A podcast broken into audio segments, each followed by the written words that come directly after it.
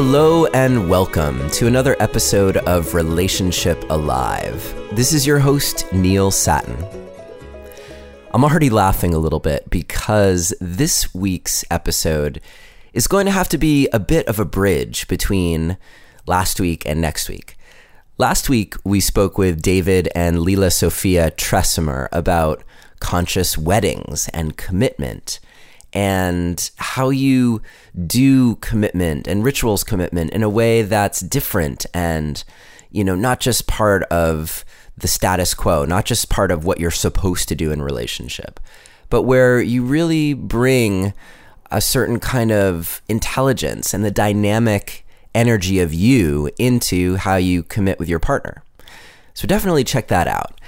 Um, Next week, we're going to be chatting again with Katherine Woodward Thomas, who, as you may know, is the author of Conscious Uncoupling. And we're going to dive deep into one of the most core processes that she teaches and that she leads people through. We're going to go through that next week. She calls it transforming your core love identity. And it's really about healing the wounds within you that shape the way that you have relationship, that you relate to the world. And uh, I'm really excited about that conversation. It's really powerful. And as you may know, I've gone through Katherine's conscious uncoupling coach training. And so the conversation that we are having next week is a great way to bring to light one of the most beautiful aspects of how that coaching can work. So I'm really excited about that. But now you're probably seeing why I'm laughing because it's like last week we were talking about weddings and commitment. And this week, uh, this coming week, we're talking about conscious uncoupling and one of the key steps there. Now, of course, Katherine's work is really much broader than uncoupling, and I hope that you'll uh, you'll get what I'm talking about when you hear us next week. That being said, here we are. We're right in the middle, and at, on top of that, you may also be aware that I'm preparing to get married. I'm getting married in less than seven weeks.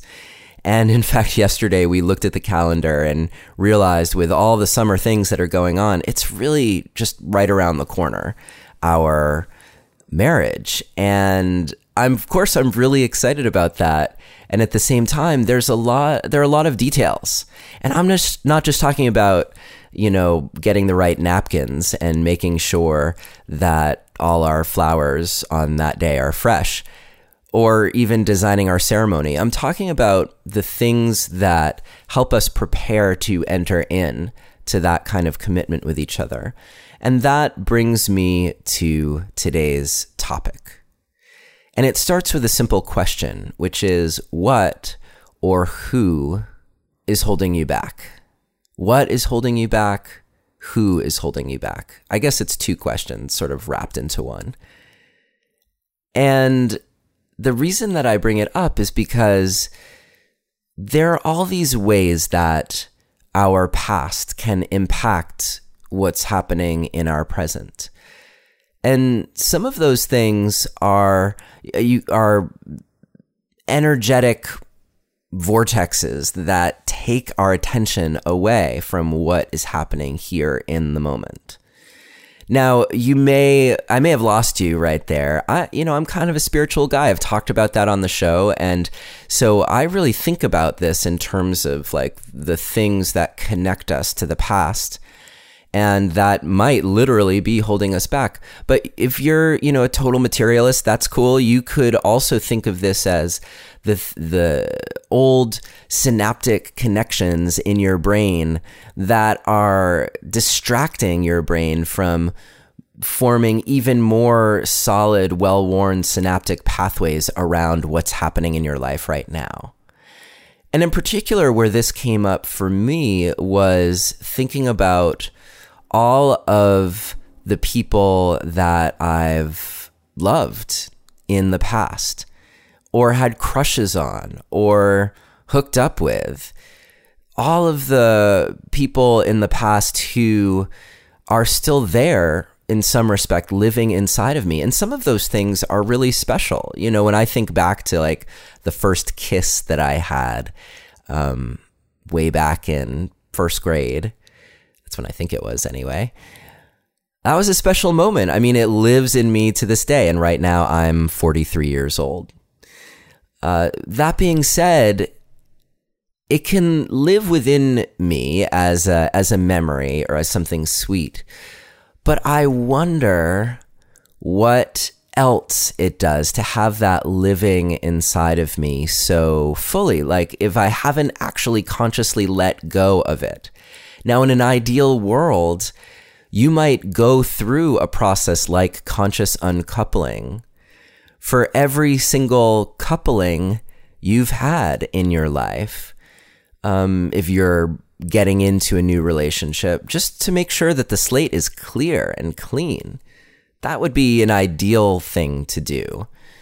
But, well, if you're like me, you're not even learning conscious uncoupling until now. And, you know, sometimes it's not practical to go through all of those steps around every single person. Although, honestly, I think that would be a good idea. Um, but in lieu of that, what can you do to at least bring some closure so that in your mind and in your heart and in other ways, you are able to let those synaptic connections go.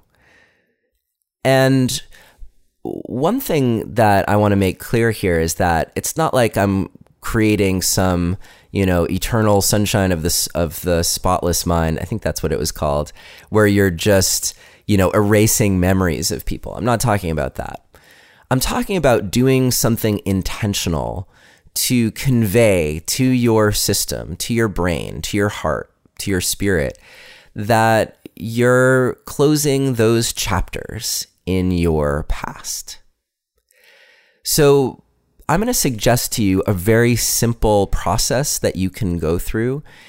Really simple process. And you can modify this however it feels appropriate for you.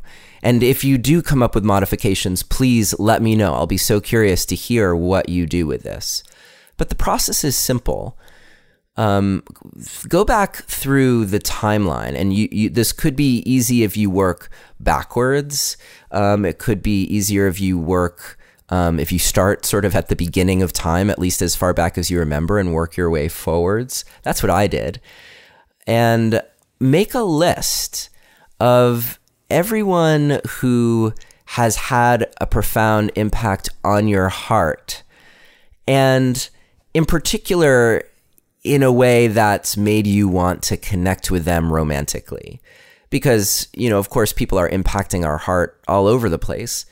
But I- I'm talking right now, anyway, about those people that you've had crushes on, or have had crushes on you, or that you dated, or that you kissed, or even that you hooked up with, and maybe you don't remember their name. So you have to say, you know, that person that night, you know, hopefully you remember that it happened it can be interesting to go back through all those kinds of experiences and just make a list. Now, you don't have to show your partner this list. Um, in some cases, you may really not want to show your partner that list. But hopefully, you have the kind of relationship where that could be interesting and entertaining. But if nothing else, this this exercise is for you, not for your partner. Um, and going through this is going to create changes in you that will impact your relationship with your partner. Or if you're single right now, this will affect your relationship with the world so that you're able to meet other people much more cleanly and without being burdened by people in your past. So you make this list. And that may take you a little while. You may pause a moment to reflect on the people as you make the list. Uh, I would suggest making it as quickly as you can and trusting the process because when you close the door on these people, which is what I'm going to have you do, um, it's not like the door is locked shut and the key is thrown away. Like the important things about these people, the lessons that you learned, the sweetness that you experienced, or the hard times in the way that they've impacted you and, and taught you things about who you are as a person, those things will still stick with you because they're they're part of what makes you who you are and how you act in the world. Now, you may decide to go through a process like conscious uncoupling with a select few of these people where you really do need to more formally detach and fully close and lock the door, or you realize that you haven't learned some lessons um, from your experience with those people. So, you know, that possibility remains open. The point of this, though, is to create a symbolic ending. In fact, many relationships of our past, particularly when we're younger, they don't even really have a formal ending. They just kind of evaporate or collapse or you know, something traumatic happens and then you're on to the next person or uh, there are any number of ways that that can happen. So this is your chance to make it make it formal even when it wasn't formal. So again, go back through all of those people who are there living within you in some fashion and make your list. And then what I'd like you to do is come up with something simple, something simple that you say, almost like a little incantation or a blessing or a phrase that will make sense to you. So, you know, going with what I said earlier, and this is not what I did, but going with what I said earlier, you might say something like, um, I send this person, Jill Smith or Joe Smith or, you know, whatever their name is. I send them a blessing and gratitude for what I learned from them, for what I experienced from them. And in this moment, I officially shut the door on our relationship so that whatever is still present and needs to be here for us can happen, but everything that's past is past. And I am officially closing or cutting the cord or tying the knot or ending the chapter or closing the book or whatever it is. Use something that's really meaningful for you. Um, in in our world, Chloe and I, we say that we're closing circuits. So all the ways in which the circuit got opened with that person, we are closing the circuits so that, you know, anything that's required or life giving, generative, that can stay. But any ways in which those circuits are holding us back, we're closing them. And do that for each person on the list. And then you may also choose to do something symbolic with that list. It could be to burn the list. It could be to put it, you know, on a on a little paper boat and send it out into a lake um, while it's on fire. Even there, there's all kinds of ways you can do it. I suggest, yeah, destroying the list. Um, because you made it. So you know that all those people on some level are still there. But the act of offering everyone this blessing, the gratitude, even for the hard lessons that you learned, and then officially closing the door, uh, cinching the, cutting the cord and cauterizing the, the wound, whatever it is.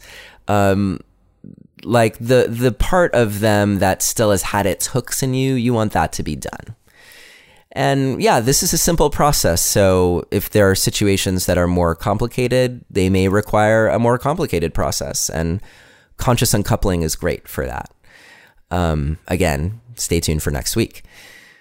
But for this process, you may be so surprised by how much lighter you feel and and, and afterwards how much lighter you feel. And before you've done it, you may be really surprised at how much of this stuff and these people and their energy and their thoughts and all of that that you were carrying around with you.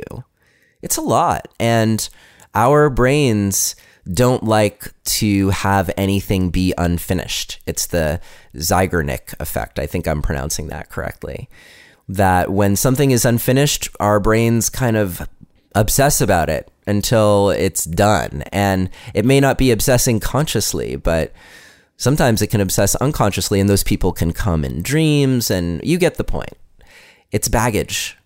And in order to be clean and clear and show up fully and be energetically present in your current relationship, you got to lose the baggage.